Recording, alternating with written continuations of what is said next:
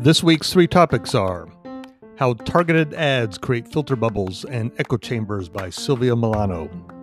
Retargeting What is it, why you need it, and how to do it. And Jigsaw, the unit inside Google that explores threats and builds technology, is mapping clusters of disinformation. The date is Sunday, August 1st, 2021. The time is 2000 hours, and you're listening to episode number 10 of Communicate for Effect. You're listening to the Communicate for Effect podcast, covering the strategies and tactics of digital communication. This is the place for a quick weekly download of news, tips, and information to help you become a more effective digital communicator. Now, here's your host, Mike Nicholson.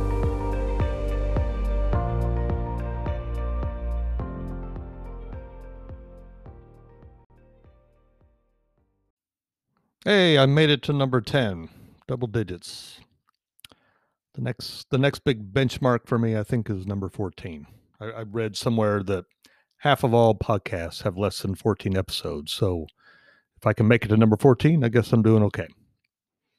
I, I, I don't know what the next big benchmark will be after that. 100? I don't know. I'll have to figure something out. Maybe give me something to shoot for. So, for the first segment, I've got an article written by Silvia Milano.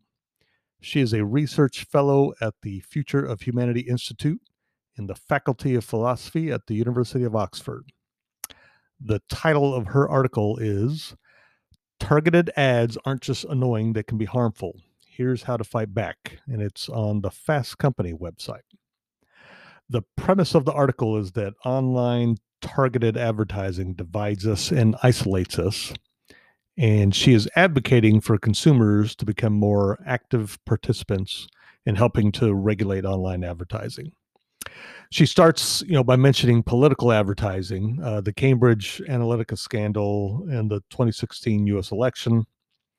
These, I I think and she thinks are, are relatively well known. And we've learned more about filter bubbles and echo chambers over the past few years, you know, at least some of us have. But where she takes this article is not in the direction of political ads, but it's in the direction of commercial ads. Now, she says, quote, commercial targeted advertising is the primary source of revenue in the internet economy, but we know little about how it affects us she and several others conducted some research into this area of how targeted ads affect us. Now, there's a link to the uh, to their study in the article, and the study is titled, uh, "Where is it? Epistemic fragmentation poses a threat to the governance of online targeting." So we collectively can see the effects of ads on groups of people in the physical world because we all can see an ad, you know, at a bus stop or a train station, but online consumers are more isolated because what they are seeing is specifically targeted to them. She writes that you know advertising standards authorities rely primarily on consumer complaints. So in the UK in 2015 there was a beach body ad on the subway uh, that commuters complained about, saying it promoted harmful stereotypes. I, I think I remember this one. Uh, in that case, she said there were 378 total complaints b- before action was taken to take down the ads. But she's curious about the impact on all the other people that saw it, did not complain, but still were perhaps you know impacted by the ads. Uh, I, I think the Beachbody ad sounds like something that was done in poor taste, which to me ultimately impacts that company, you know, reputation. But as she points out in the article, where she and others on her team are looking into is things like, excuse me, ads for you know high content foods that target children, or gambling ads that target a person who who suffers from you know a gambling addiction. There's probably a number of other scenarios that you can think of, kind of along this you know train of thought their research into this is called uh, epistemic fragmentation, which is where the information available to an individual is limited to what is targeted at them without the opportunity to compare with others in some kind of common space. Now, she says, quote, currently regulators are adopting a combination of two strategies to address these challenges. First, we see an increasing focus on educating consumers to give them control over how they're targeted. Second, there's a push toward monitoring ad campaigns proactively, automating screening mechanisms before ads are published online. What, she is advocating for is giving consumers a bigger role and having them be you know active participants. So she writes at the end, our research shows that it's not just political targeting that produces harms. Commercial targeting requires our attention too. So, you know, interesting topic. You know, looking at the greater impact of all these targeted ads, you know, uh, have on society. I have a link to both the Fast Company article and their academic article in the show notes.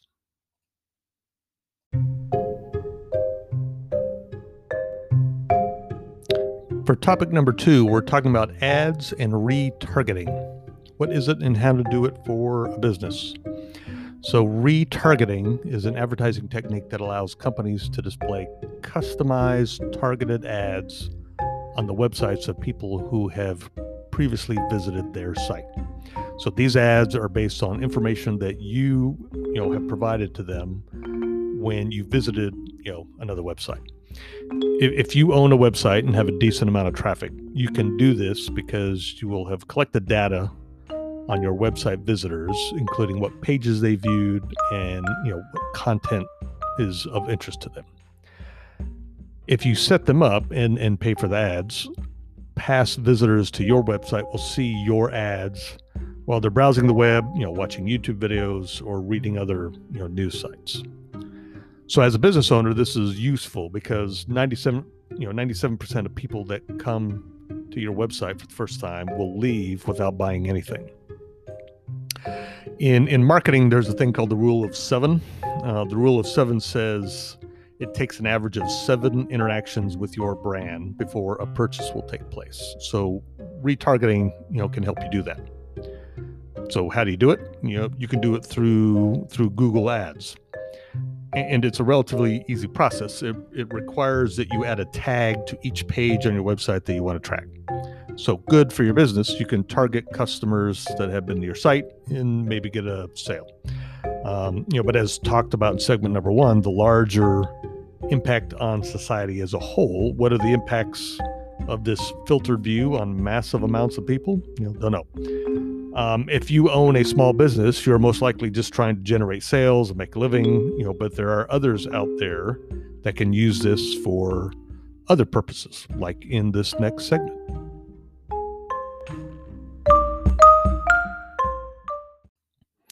So this one is interesting. Um, Jigsaw is a unit within Google that explores threats and builds technology and they are mapping clusters of disinformation with George Washington University here in, in Washington, D.C. They interviewed uh, violent white supremacists and found that they use different online platforms for complementary purposes, like you know, recruiting new followers and coordinating private events. Now, they write, quote, malicious actors such as violent white supremacists and people who knowingly spread COVID 19 disinformation operate primarily in loose social networks rather than cohesive groups. This informal structure means that the name or the logo used by a group on one platform may look different on another, making them more difficult to observe across the internet. So, to tackle these issues effectively, a dynamic internet wide approach is necessary that can capture malicious actors' informal, decentralized networks. End quote. And, and that's what they're looking at. So, in in cooperation with social scientists from from GW, and using some techniques that were used to map ISIS online in 2016, they used you know this method to target hate speech and COVID-19 misinformation. What they found was that these quote hate clusters spread quickly between platforms using hyperlinks that acted like quote wormholes moving users between platforms and between moderated and unmoderated platforms. So I, you know no big surprise there. I mean that's that's how the internet and the sharing of information works. Um, white supremacists intentionally chose a decentralization model to subvert content moderation and deplatforming you know much like isis i suspect. And and there's probably an argument in there that deplatforming works and there's probably something in there that also you know helps feed the conspiracy theorists. You know I, I've, I've been deplatformed. They're trying to hide the truth from you so meet me over here on my more secret platform.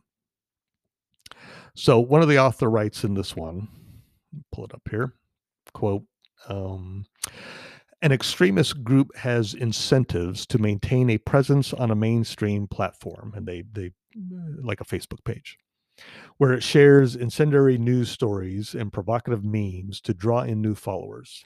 Then, once they have built interest and gained the trust of those new followers, the most active members and page admins direct the vetted potential recruits toward their, their accounts in less moderated platforms such as Telegram or Gab, where they can connect among themselves and more openly discuss hateful and extreme ideologies. So very interesting, you know, at least to me. And and the mapping aspect of this is extremely interesting because if you can map it you can start to address it and maybe even predict it. So that's it for number 10. If you have any questions or comments for me, just go to 46alpha.com and shoot me a note. You can subscribe to last 24 daily news summary or follow my Flipboard magazine if you want to read more articles that I find interesting on digital comms, marketing, technology. I flip into that magazine. I'm Mike Nicholson, and I'll see you again next week.